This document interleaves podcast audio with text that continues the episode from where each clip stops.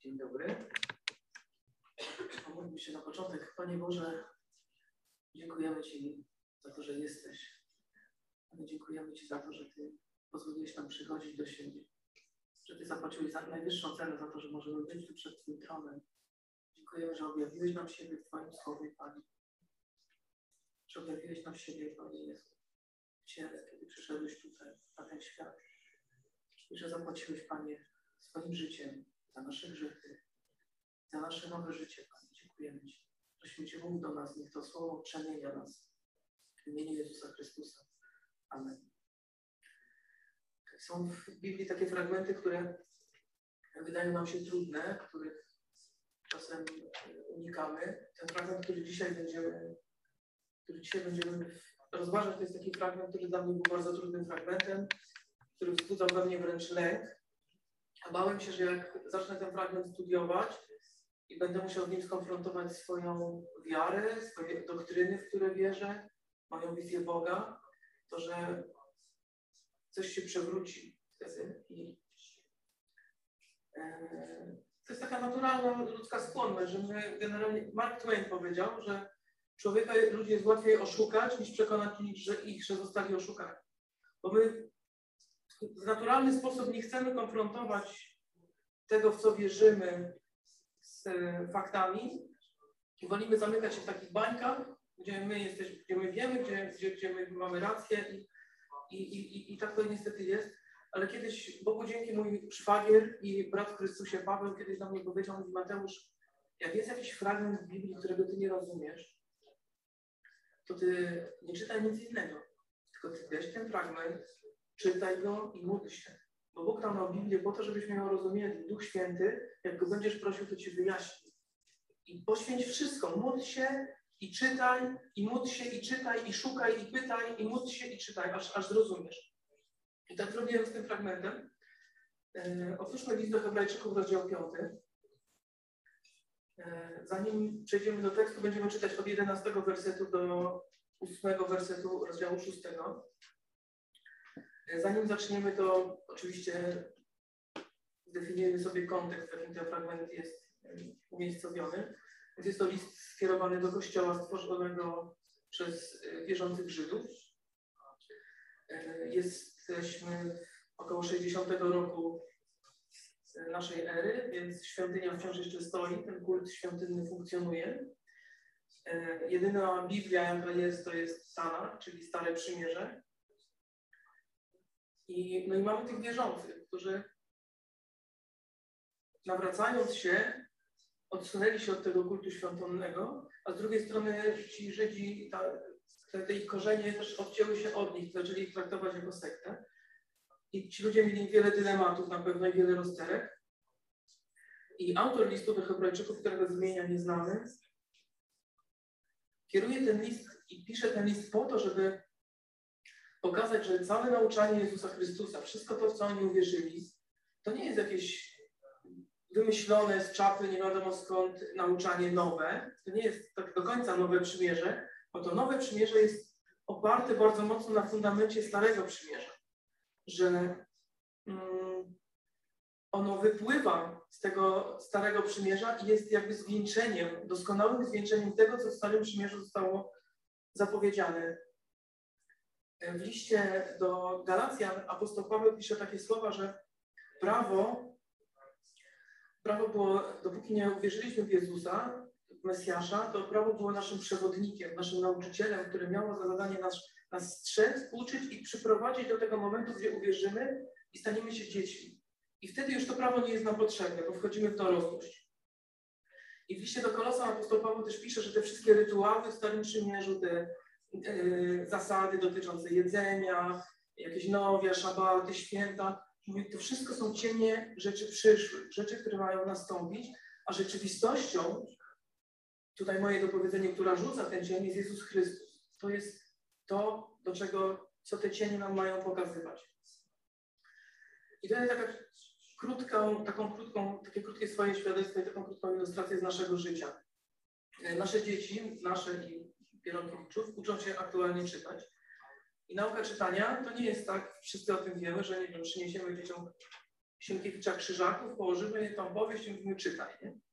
To jest pewien proces, żeby się nauczyć tego, tych krzyżaków czytać, czy, czy Biblii, tak? Jeszcze tysiąc razy lepszy, więcej niż tysiąc razy lepszy przykład. Yy, trzeba nauczyć dziecko i nauczyciel ma za zadanie najpierw, ja do, do tej pory pamiętam z zerówki, że najpierw było, był rysunek osy i literka O, potem był aparat i literka A. Takie proste obrazy, które mają spowodować, że w głowie dziecka ten znak, to kółeczko będzie, skojarzy się z dźwiękiem O. Te trzy kreseczki skojarzą się z dźwiękiem A. I potem te literki, kiedy już są kojarzone, dzieci zaczynają składać w sylaby, sylaby zaczynają składać w wyrazy, wyrazy w zdania, zdania jakieś całe sentencje i kiedy my czytamy, nie wiem czy wiecie o tym, pewnie wiele, wielu z Was wie, że kiedy my czytamy, my już nie składamy literek. My patrzymy na cały wyraz, rejestruje nasz mózg początek, koniec wyrazu i resztę zgaduje. My już nie składamy sylabek tak jak dzieci. Dopiero jak mamy jakiś problem, to, to czasami się mylimy. I wtedy dopiero zaczynamy analizować te literki po kolei. Tak to wygląda. I podobnie jest właśnie ze Starym Przymierzem. To Stare Przymierze to były obrazki, jest pełne obrazów. To jest kapłan, ołtarz, to jest baranek, to jest strój kapłana, to jest przybytek. I te wszystkie obrazy wskazywały na Pana Jezusa. I cały osią tego listu do Hebrajczyków jest taka, jest taki system, nie, nie, nie wiem jak to określić. Generalnie autor listu do Hebrajczyków bierze najwspanialsze rzeczy ze Starego Przymierza, pokazuje je tym słuchaczom, zestawia je z Nowym Przymierzem i z Panem Jezusem i mówi, zobaczcie, o ile Jezus jest lepszy od tego wszystkiego, co było w Starym Przymierzu. I zaczyna, nie wiem, od aniołów, którzy dla Żydów to był Bóg i zaraz pod Bogiem byli z tej hierarchii duchowej aniołowie. I autor listu do Hebrajczyków mówi już na samym początku, mówi, aniołowie są wspaniali, ale żaden z nich nie jest synem, a Jezus, nasz Mesjasz, jest nazwany synem. Aniołowie są sługami, a on jest Panem. Potem bierze na warsztat Mojżesza, też największą ikonę yy, dla Żydów, tak? takiego bohatera wiary, który był wręcz, no nie wiem, prawie że świętością. Tak? I mówi, słuchajcie, Mojżesz był wspaniałym sługą w domu Bożym, ale Chrystus jest tym, który ten dom zbudował i jest Panem nad tym domem. Potem bierze kapłaństwo Aaronowe i mówi, że kapłani cały czas składają te ofiary i składają i składają i w świątyni nawet nie było krzeseł podobno, bo oni cały czas mieli służyć i te ofiary miały być składane, a nasz arcykapłan złożył jedną ofiarę. Złożył jedną ofiarę nie w ziemskiej świątyni, ale złożył jedną doskonałą, skuteczną ofiarę w niebie i usiadł po prawicy tronu Bożego, bo jego zadanie zostało wykonane w 100%. I zaczyna mówić o tym kapłaństwie Pana Jezusa i dochodzi do takiego momentu, że musi się zatrzymać. I to jest ten moment, w my będziemy, który my będziemy czytać. Musi się zatrzymać, bo definiuje pewien problem. Jego słuchacze nie są gotowi na przyjęcie tego, co on chce im powiedzieć. I ten tekst podzielimy sobie na trzy części. Pierwsza część od 11 wersetu do prawie że końca rozdziału, do początku 14 to będzie problem, który zostanie zdefiniowany. Od 14 wersetu do 6.3 to będzie rozwiązanie tego problemu, recepta. I potem będzie ostrzeżenie. Więc przeczytajmy tą pierwszą część problemu. Mamy o tym wiele do powiedzenia, lecz trudno to Wam wyjaśnić, gdyż staliście się ociężali w słuchaniu. Biorąc pod uwagę czas, powinniście być nauczycielami. Tymczasem znowu potrzeba Wam kogoś, kto by Was uczył elementarnych zasad zawartych w wyroczniach Boga. Potrzebujecie mleka, a nie pokarmu stałego. Ten zaś, kto, nie karmi, kto się karmi mlekiem, nie doświadczył jeszcze nauki o sprawiedliwości. Jest on niemowlęciem. Pokarm stały jest dla dojrzałych. I tu zrobimy pauzę. Problem jest taki, że autor listu do Hebrajczyków chce przedstawić bardzo konkretne teologiczne prawdy związane z kapłaństwem Pana Jezusa, związane z Melchizedekiem, taką dość tajemniczą postacią, która pojawia się w Księdze Rodzaju na chwilę, a która okazuje się, że ma ogromne znaczenie w wieczności i w planie Bożym. I chcę to wszystko wyjaśnić, ale mówię, mamy problem. Mamy problem, chcę Wam to powiedzieć, ale Wy staliście się ociężali w słuchaniu. To słowo ociężali stali, to oznacza, że staliście się tacy odrętwieni, otępieni. Cofnęliście się. Kiedyś tak nie było. Staliście się. Kiedyś byliście bardziej rzeźcy, kiedyś byliście bardziej rządni tego, co ja chcę powiedzieć, a w tym momencie staliście się tacy powolni. jak to czytałem, to mi się tak, tak sobie wyobraziłem, że na początku, kiedy pierwszy raz uświadamiamy sobie, co to znaczy, że Pan Jezus umarł za moje grzechy, że On umarł na tym krzyżu za mnie, to jest dla nas takie uderzające, to jest takie coś niesamowitego. Ale po 10 czy 15 latach w kościele ja się łapię na tym, że słucham kazania, mówię, no, no tak, będzie ewangelizacyjne. No to pewnie powie, że Jezus umarł za moje grzechy. I to jest dla mnie takie już takie, taki ociężały się robi w tym, nie? I, I z nimi się tak stało. Oni stali się ociężali w słuchaniu. Chodzili do tego kościoła bardzo długo, bo zobaczcie, jest napisane, że biorąc w 12 wersecie, biorąc pod uwagę czas, powinniście być nauczycielami. Więc oni do tego kościoła chodzą bardzo długo. Ich wiedza, to co, się, to, co usłyszeli, to, co mają w głowie, powoduje, że oni, powinniśmy się spodziewać, że oni będą już nauczani, a to jest wręcz odwrotnie. Tymczasem znowu potrzeba wam kogoś, kto by was nauczył elementarnych zasad zawartych w wyroczniach Boga. To wy potrzebujecie nauczyciela. I co to są te wyrocznie Boga? Pamiętajmy, że on mówi do Hebrajczyków, a dla Hebrajczyków wyrocznie Boga to było prawo. Apostoł Paweł w trzecim rozdziale listu do Rzymian w trzecim rozdziale listu do Rzymian pisze coś takiego. Czy więc Żyd jest kimś szczególnym, albo co za pożytek z obrzezania? Wielki pod każdym względem. Przede wszystkim ten, że im zostały powierzone słowa Boga. I to tutaj słowa Boga, wyrocznie Boga, to, sobie, to jest dokładnie to, to samo sformułowanie. Więc wracając do listu do Hebrajczyków, autor do nich mówi, wy potrzebujecie nauczyciela i to takiego, który pokaże wam znowu te obrazki z przedszkola, które wam będą mogły wytłumaczyć, że to jest kapłan, to jest baranek, to jest ołtarz. Musicie się cofnąć do przedszkola. Byliście na bardzo zaawansowanym etapie i z jakiegoś powodu zaczęliście się cofać i cofnęliście się do przedszkola. I tak jak mówiłem, ten fragment jest trudny i jest taki, taka dyskusja, spór teologiczny e, na temat tego fragmentu, którego podstawą jest tak naprawdę zdefiniowanie adresata tego fragmentu. Jedni uważają, że autor zwraca się do wierzących, do osób, które są nawrócone, do osób, które są zbawione, ale które są mm, niedojrzałe i potrzebują dojrzeć. Drudzy uważają, że on zwraca się do ludzi, którzy owszem od dawna przychodzą do tego kościoła, usłyszeli Ewangelię, ale nie podjęli decyzji i nie nawrócili się. Ja osobiście uważam, że, je, że, że ta, ta druga grupa ma rację przede wszystkim jest wiele punktów, które mógłbym wyliczać, dlaczego tak uważam, ale przede wszystkim najważniejsze jest to, że moim zdaniem tekst to potwierdza. I zaraz, zaraz, zaraz pokażę Wam no, dlaczego, dlaczego tak uważam. Mm, patrzcie, co jest dalej. Mm, potrzebujecie mleka, a nie pokarmu stałego. Ten zaś, kto się karmi mlekiem, nie doświadczył jeszcze nauki o sprawiedliwości, jest on niemowlęciem. Więc jeszcze raz, jesteście niemowlętami, potrzebujecie mleka. Tak? A ten, kto potrzebuje mleka, w tym konkretnym fragmencie, to nie jest zasada, która jest w całej Biblii, żebyśmy mieli jasność. W tym konkretnym fragmencie ten, który potrzebuje mleka, jest tym, który nie doświadczył jeszcze nauki o sprawiedliwości. I teraz pytanie, czy nawrócona osoba, zbawiona osoba może nie doświadczyć nauki o sprawiedliwości? Czy to jest absolutny fundament, że, potrzebuje, że Bóg jest sprawiedliwy, my jesteśmy grzesznikami, że Boża sprawiedliwość domaga się kary za nasze grzechy i jedynym ratunkiem dla nas jest Jezus Chrystus, który te nasze grzechy wziął na siebie, wraz z Nim zostały one przybite do krzyża i usprawiedliwieni przez wiarę mamy pokój z Bogiem przez naszego Pana Jezusa Chrystusa. To jest fundament chrześcijaństwa. Dlatego uważam, że i popieram ten, ten głos w dyskusji, że tak powiem, że, że on zwraca się do ludzi, którzy się nie nawrócili. Którzy może wyglądają na część Kościoła, ale się nie nawrócili. I drugim Drugą rzeczą, która mi to potwierdza, to jest moje świadectwo.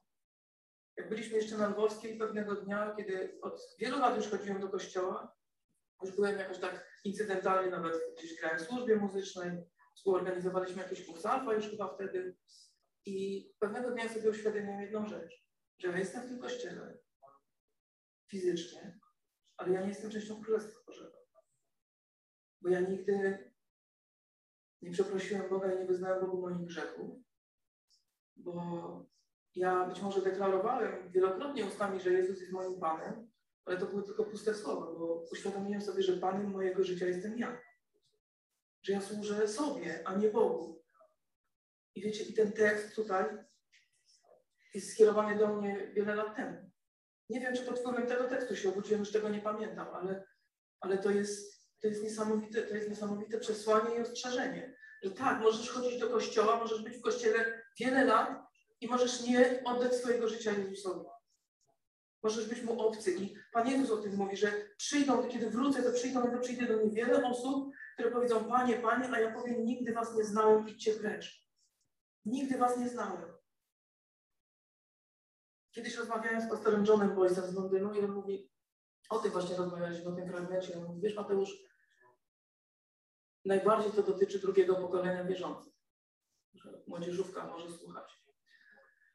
Najbardziej to dotyczy drugiego pokolenia wierzących, bo mówi, wiesz, pierwsze pokolenie, które się nawraca, oni wiedzą, z czego rezygnują i, co, i do czego idą. Ale drugie pokolenie już jest wychowane w Kościele. Oni doskonale wiedzą, co mają mówić, oni mają wiedzę, oni wiedzą, jak się zachować, wiedzą, czego Bóg od nich chce, co jest w Słowie Bożym, ale bardzo często ci młodzi ludzie nie składają ufności w Chrystusie, tylko żyją dla siebie. I, I to jest problem, który moim zdaniem jest tutaj w tym kościele, do którego zwraca się autor listu do Hebrajczyków.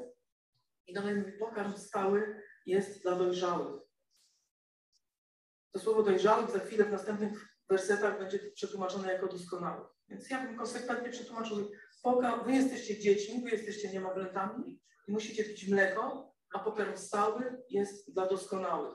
I teraz rozwiązanie problemu, które daje autor. Pokarm stały jest dla doskonałych, którzy dzięki doświadczeniu mają władze poznawcze wyćwiczone do rozróżniania między dobrem a złem. Dlatego pomińmy podstawy nauki o Chrystusie i przejdźmy do spraw doskonałości. Nie kładźmy znów fundamentu spraw o odwróceniu się od martwych uczynków, zawierzeniu Bogu, z nauki o chrztach, o naukładaniu rąk, o zmartwychwstaniu i o sądzie wiecznym. Tak też uczynimy, jeśli Bóg pozwoli.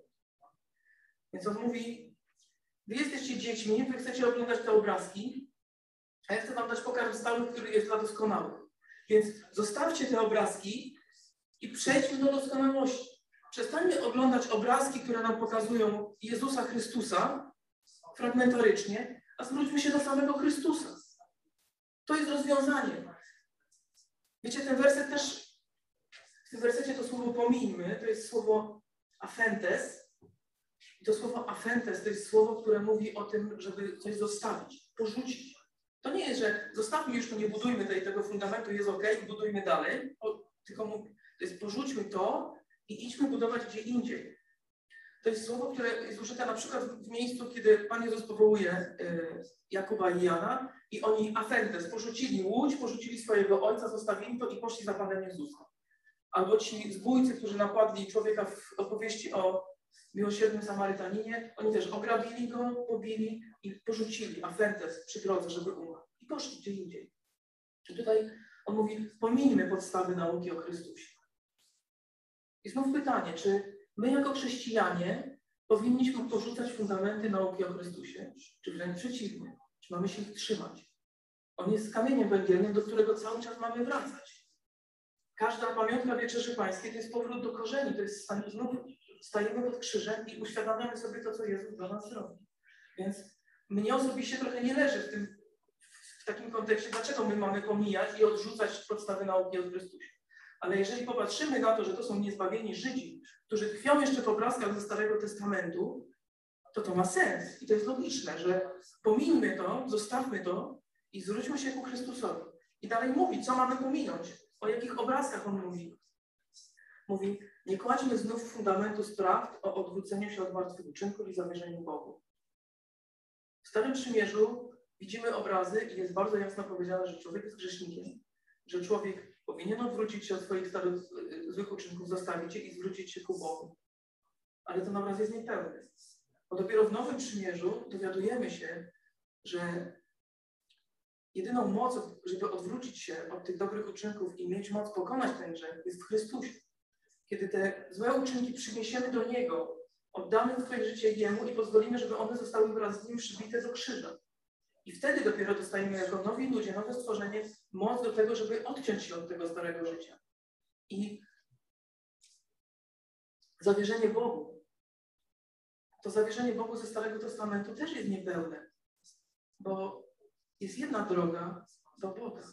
Jezus powiedział, ja jestem drogą i prawdą i życiem i nie przychodzi do Ojca nikt inaczej, jak tylko przeze mnie. Więc znów, ten obraz zawierzenia Bogu jest w Starym Przymierzu niepełny. Zostawcie ten niepełny obraz, zwróćmy się do Chrystusa, który jest Bogiem, który jest Bogiem z nami. Dalej mówi, nie kładźmy, znów odrzućmy te nauki o to tłumaczenie chrztach, to jest tak nie do końca tutaj dobrze wytłumaczone, bo to słowo greckie baptizmo, ono jest już te trzy albo cztery razy w Nowym Przymierzu i oprócz tego fragmentu za każdym razem mówi o obmywaniu naczyń, o obmywaniach, takich rytualnych żydowskich obmywaniach. Ono jest podobne do w swoim brzmieniu do słowa chrzest, ale nie dotyczy tego słowa. Więc porzućmy nauki o obmywaniach. Żydzi mieli to rytualne obmywania cały czas. Oni mieli tak, wchodzili do domu, myli ręce, myli nogi. Siadali do jedzenia, myli ręce, tak? Wszędzie cały czas były te rytualne obmywania i oczyszczania. I tutaj autor mówi, zostawcie już te, to nauczanie o tym zewnętrznym obmywaniu, przestańcie czyścić się na zewnątrz, zwróćmy się do doskonałości, do tego obmycia, które, o którym czytamy w liście do Tytusa. Liście do Tytusa, przepraszam, mam jedną rękę przez czytamy, zbawił nas nie dzięki naszym uczynkom, dokonanym sprawiedliwości, lecz dzięki swemu miłosierdziu, przez kąpiel odrodzenia i odnowę, którą sprawia Duch Święty. Zostawmy ten obrazek mycia rąk i mycia nóg, jak wchodzimy do domu i oczyszczania się zewnętrznego. Zwróćmy się i pozwólmy się Bogu oczyścić naprawdę. O nakładaniu rąk. Zostawmy ten obrazek nakładania rąk. W Starym Przymierzu, kiedy składana była ofiara, kapłan nakładał ręce na tego kozła czy owce i jakby symbolicznie przekazywał na, nie, na nią swoje grzechy i potem to, ten kozioł był wypędzany. Nie? I, I on mówi, zostawcie już to. Przestańcie ty myśleć o tym, że trzeba te grzechy złożyć na kozła za każdym razem, każdego roku. Zwróćcie się do Chrystusa, który raz na zawsze pokonał śmierć i zmył wasze grzechy, który odkupił wszystkie wasze grzechy, jedną ofiarą, doskonałą. Odrzućcie te, te, te, te podstawy, zostawcie już te podstawy nauczania o zmartwychwstaniu i o sądzie wiecznym. Bo w Starym Przymierzu nauczanie o zmartwychwstaniu to jest dosłownie kilka linijek zarysowane. To, to jest takie nauczanie, które jest bardzo niewyraźne. Ale kiedy przychodzimy do Nowego Przymierza, to mamy detale. Mamy wszystko powiedziane. Kto, kiedy, jak. Podobnie jest z sądem. W Starym Przymierzu był tylko obraz tego, że ci, którzy są prawi, będą nagrodzeni, a ci, którzy są grzesznikami, Bóg wyleje na nich swój gniew w sądzie. I w zasadzie to jest główne nauczanie, jedyne nauczanie Starego Przymierza. A w Nowym Przymierzu? Prawie, że dostajemy daty. Wiemy o sądzie Bema, Wiemy o sądzie Białego Tronu. Wiemy o tym, że szatan najpierw zostanie związany i wtrącony do więzienia, potem zostanie wypuszczony. Wiemy dokładnie, ile będzie na wolności i wiemy, kiedy zostanie wrzucony do jeziora ognistego. Mamy wszystko precyzyjnie. Wiemy, jak ten sąd będzie się wylewał na ziemię. Te wszystkie trąby mamy precyzyjnie rozpisane. To jest przedszkole, tu mamy doskonałość. Ja mówię, zostawmy już to. Nie wracajmy do tego, zwróćmy się do doskonałości, która jest w Chrystusie. W siódmym rozdziale, w jedenastym wersecie czytamy, też w Hebrajczykach, że jeśli doskonałość byłaby osiągalna za pośrednictwem kapłaństwa lewickiego, to nie byłoby potrzeby ustanawiania kapłana według porządku Melchizedeka. Czyli jeżeli Stare Przymierze, kapłaństwo lewickie mogłoby dać nam doskonałość, to nie potrzebowalibyśmy Chrystusa, czyli potrzebujemy Chrystusa, bo potrzebujemy doskonałości i On tą doskonałość jest nam w stanie zapewnić. I czwarty werset, tak też, trzeci werset, tak też uczynimy, jeśli Bóg pozwoli. To jest taki przerywnik między tym, tym, tym e, tą częścią, która ostrzega dalej, ale ten przerywnik, który pokazuje, że wszystko w naszym życiu jest zależne od woli Boga.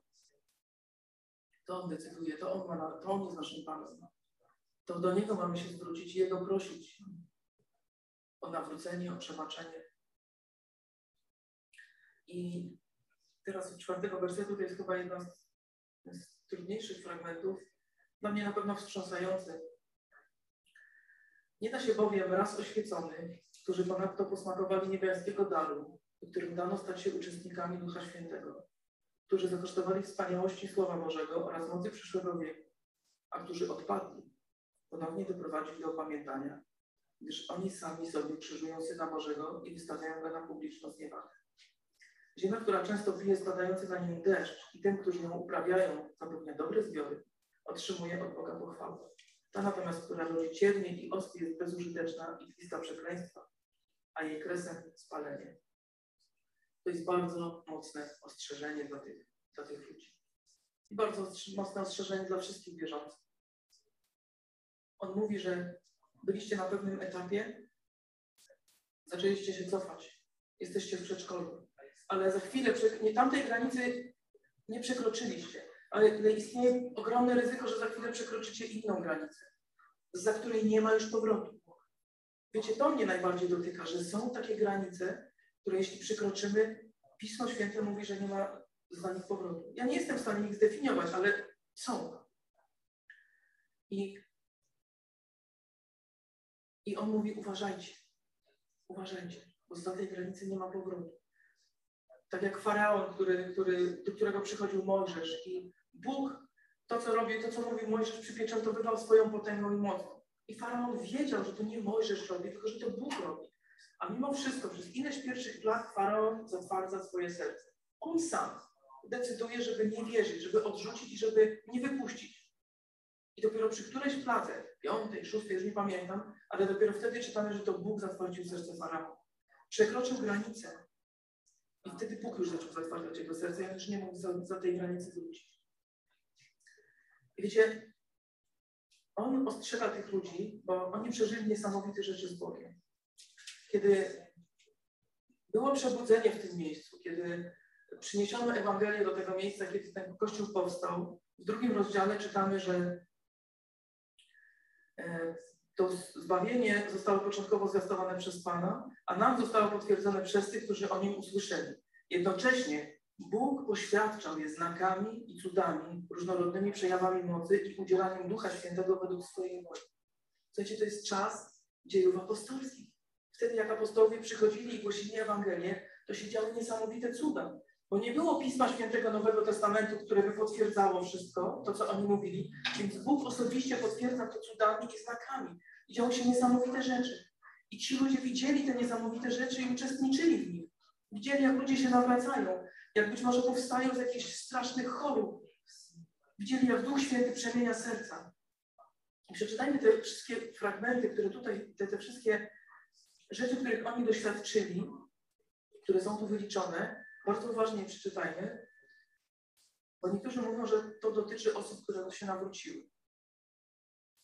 A jak przeczytamy to bardzo uważnie, to zobaczymy, że tu nie ma ani jednego słowa w tym fragmencie, które jest używane w kontekście zbawienia. Nie ma nic o zbawieniu, nie ma nic o odkupieniu, nie ma nic o oczyszczeniu, nie ma nic o napełnieniu Duchem Świętym. Nie ma tego. A zobaczmy, co jest. Nie da się bowiem raz oświecony. Oni zostali oświeceni. Co to znaczy, że zostali oświeceni? To znaczy, że w tej ciemności, w której byli, ktoś przyniósł im światło. Ktoś przyniósł im Ewangelię, przedstawił im ją i oni ją zrozumieli. Mogli poznać nauczanie o Jezusie Chrystusie. W, Ewangelii Mateusza jest ten fragment, kiedy Pan Jezus chodzi po Galilei, tak jest ten fragment ze Starego Przymierza, który o tym mówi, że lud, który chodzi w ciemności, ujrzy wielkie światło.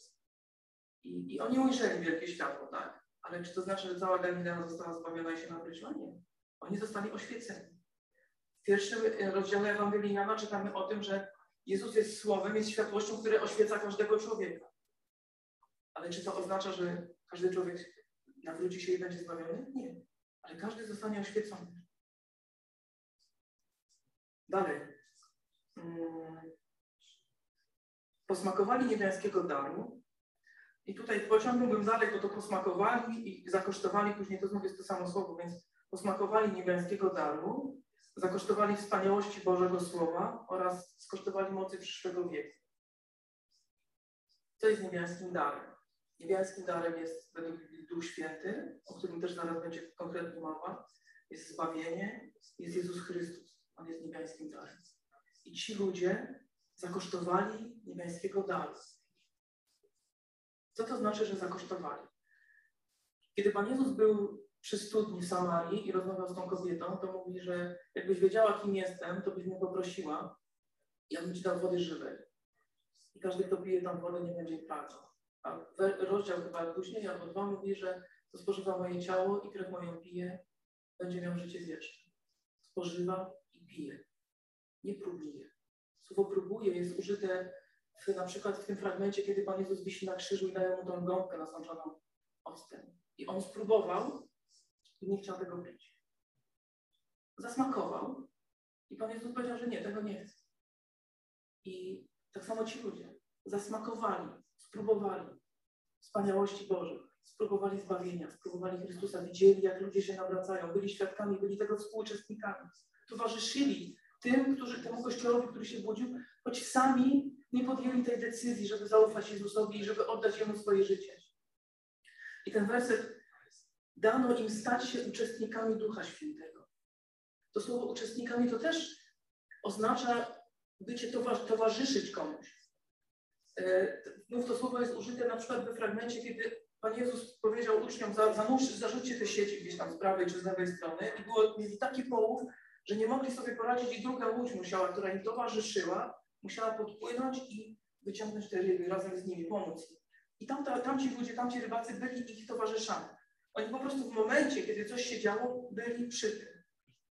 Tak jak ludzie, którzy byli świadkami, jak Pan Jezus uzdrawia, jak Duch Święty działa, jak ludzie się nawracali, jak Łazarz wstał z grobu. Oni wszyscy byli, towarzyszyli Duchowi Świętemu, kiedy to się działo. Ale to wcale nie oznacza, że oni wszyscy zostali tym Duchem Świętym napełnieni, że oni wszyscy zostali w tym Duchu Świętym zanurzeni. Natomiast to wszystko są niesamowite rzeczy. Bo ci ludzie doświadczyli niesamowitych rzeczy. Widzieli cuda, widzieli nawrócenia, widzieli Kościół, który wzrasta, rozumieli to wszystko. I tutaj o nich ostrzegam, słuchajcie, nie możecie cofnąć się znów do Starego Przymierza. Bo jeżeli znów cofniecie się do świątyni, to staniecie będziecie składali ufność znów w tych ofiarach i w tym całym ceremoniale, to staniecie w jednym zrzędzie z tymi wszystkimi ludźmi, którzy stali tam przy drodze, kiedy Jezus szedł na Golgotę, którzy stali pod krzyżem i mówili, to jest sprawiedliwe, że On jest ukrzyżowany. Będziecie stali razem z tymi ludźmi w jednym rzędzie i będziecie, będziecie to będzie jednoznaczne potwierdzenie tego, że oni mieli rację. Ci, którzy załatwili, przepraszam za takie polskie słowo, ale ci, którzy doprowadzili do śmierci Pana Jezusa i do, do wyroku, wy staniecie z nimi w jednym rzędzie. I dlaczego tu jest napisane, że nie jest możliwe, żeby oni wrócili?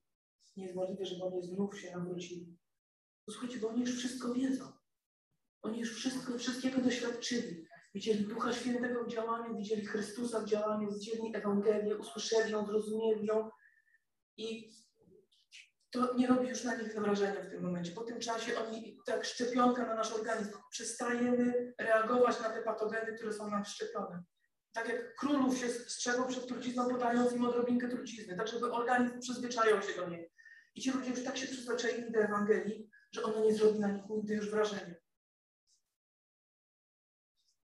I on ich ostrzega, mówi, słuchajcie, jest jeszcze czas, natychmiast zostawcie te klocki i zwróćcie się doskonało, do doskonałości. I dalej jest taki obraz. Ziemia, która często pije spadający na nią deszcz i tym, którzy ją uprawiają, zapewnia dobre zbiory, otrzymuje od Boga pochwałę.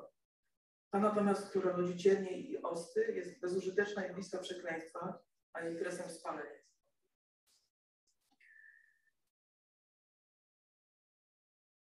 Pierwszy obraz, który mi się tutaj nasuwa, to jest.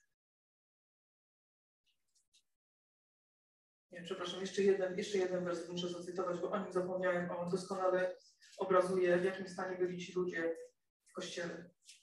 Rozdział, rozdział pierwszy listu do Rzymian, werset 21. Słuchajcie tego. Poznali zatem Boga, nie oddali mu jednak należnej czci. Nie okazali mu też wdzięczności jako Bogu, Mnożąc wątpliwości, stali się w końcu niezdolni do trudnego osądu. Na bezwieczność ich serc nałożyło się ponadto zaślepienie. Podając się za mądrych, właściwie zgłupieli. To jest proces, który następuje w życiu osób, które słyszą Ewangelię i zatrzymują się w miejscu. I ona im się podoba, ale oni nie chcą się jej oddać w 100%. I znów wracając do tych obrazów tej ziemi. E, w tej przypowieści o siewcy, którą dzisiaj przywołałeś, jest ten obraz ziarna, które pada na ziemię, na grunt yy, zachwaszczony, nieoczyszczony. I to ziarno wzrasta, ono kiełkuje, ono zaczyna, ono zaczyna rosnąć, ale ono rośnie równolegle z tymi wszystkimi starymi rzeczami, z tymi starymi śmieciami z tego życia. To mogą być różne rzeczy. W przypadku tych Żydów to, były, to było przywiązanie do tych starych tradycji, do tych starych rytuałów. Ale to mogą być różne rzeczy i te stare rzeczy w końcu zagłuszają to, to ziarno i ono nie przynosi plonu. I w Ewangelii Jana, kiedy Pan Jezus rozmawia z Nikodemem w trzecim rozdziale, to mówi, że musisz się narodzić, musicie się narodzić z wody i z Ducha Świętego. I mówi, to co duchowe jest duchowe, a to co cielesne jest cielesne. I kiedy czytam te dwa obrazy tych, tych dwóch ziem tutaj, na które pada ten deszcz Bożego Słowa, deszcz Ewangelii, to jedna ziemia to jest przemienione serce, to jest człowiek duchowy, który przynosi duchowy plon, który pozwolił się Bogu zmienić, który został z Chrystusem przybity do krzyża i umarł razem z Chrystusem i żyje dla Chrystusa. I On, choć czasem powoli, choć czasem topornie i opornie, ale On będzie przynosił duchowy owoc i będzie wzrastał. Natomiast ta druga ziemia to jest ziemia, która jest cielesna, która, która przyjmuje ten sam deszcz, przyjmuje tą samą Ewangelię, ale, ale jest tylko ciałem. I może się pudrować, może udawać, może chodzić do kościoła, może, może różne rzeczy robić, może chodzić na ewangelizację, ale jeśli nie stanie się duchowa, to jedyne, co przyniesie, to ciało, to owoc ciała. A ten owoc ciała nie, nie będzie się Bogu podobał, bo nie może się Bogu podobać. Więc to jest takie wezwanie do nas wszystkich, abyśmy stawali przed Bogiem szczerze, abyśmy przychodzili do Boga i tak jak Paweł pisze w liście do Koryntian, że osądzajcie, badajcie swoje serca, czy należą do Boga. Stańmy przed Bogiem dzisiaj, zastanówmy się, czy faktycznie żyję dla Chrystusa. Czy faktycznie umarłem wraz z Nim i czy faktycznie jestem nowonarodzonym człowiekiem. Jeśli tak, trzymajmy się Go, wracajmy do Niego i wzrastajmy. A jeśli nie jesteś, jeśli masz wątpliwości, jeśli mnożysz te wątpliwości, jeśli chodzisz być może tutaj od lat i ta Ewangelia już przestaje na Ciebie mieć, jakie robić na Tobie wrażenie, porzuć to, co stare, jak najszybciej zwróć się do Boga. Zwróć się do doskonałości, którą jest Chrystus. Poproś Go o przebaczenie, poproś Go o nowe życie. Poproś Go o pomoc. Panie Boże, dziękujemy Ci za Twoją łaskę. Panie, dziękujemy Ci za Twoją miłość do nas. Panie, ja tak dziękuję Ci, że Ty obudziłeś mnie pewnego dnia. Wstrząsnąłeś mnie, Panie. Że pozwoliłeś mi przyjść do Ciebie i zaufać Tobie, Panie. Panie, modlę się o nasz Kościół. Modlę się o każdą osobę, która tu jest, która tu przychodzi. O tych, którzy kiedyś przychodzili i przestali przychodzić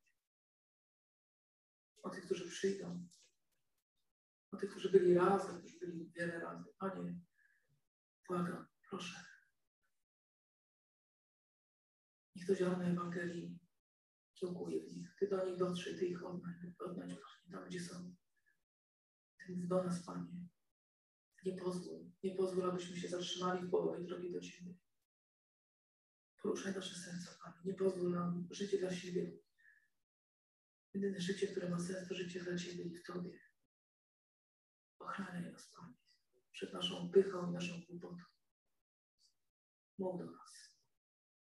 Panie, mów do tych, których dzisiaj tutaj nie ma. Dotykaj ich serc. Panie, proszę Cię o nasze dzieci, o tych młodych ludzi, których, którzy kiedyś byli w szkółce niedzielnej, jeszcze w poprzednich kościołach, którzy teraz nie wiadomo, gdzie są po całym świecie. Panie, tak proszę, dotykaj ich serc. Przywołuj ich do siebie. Nie pozwól, Panie, aby odpadli, aby przekroczyli tę granicę. Przyciągnij ich do Ciebie, Panie. Mów do nich, proszę. Nie pozwól nam, Panie, abyśmy zwlekali. Ucz nas i kształtuj, kochany Ojcze. Panie Jezu, Tobie niech będzie chwała, jeżeli zawsze i wszędzie.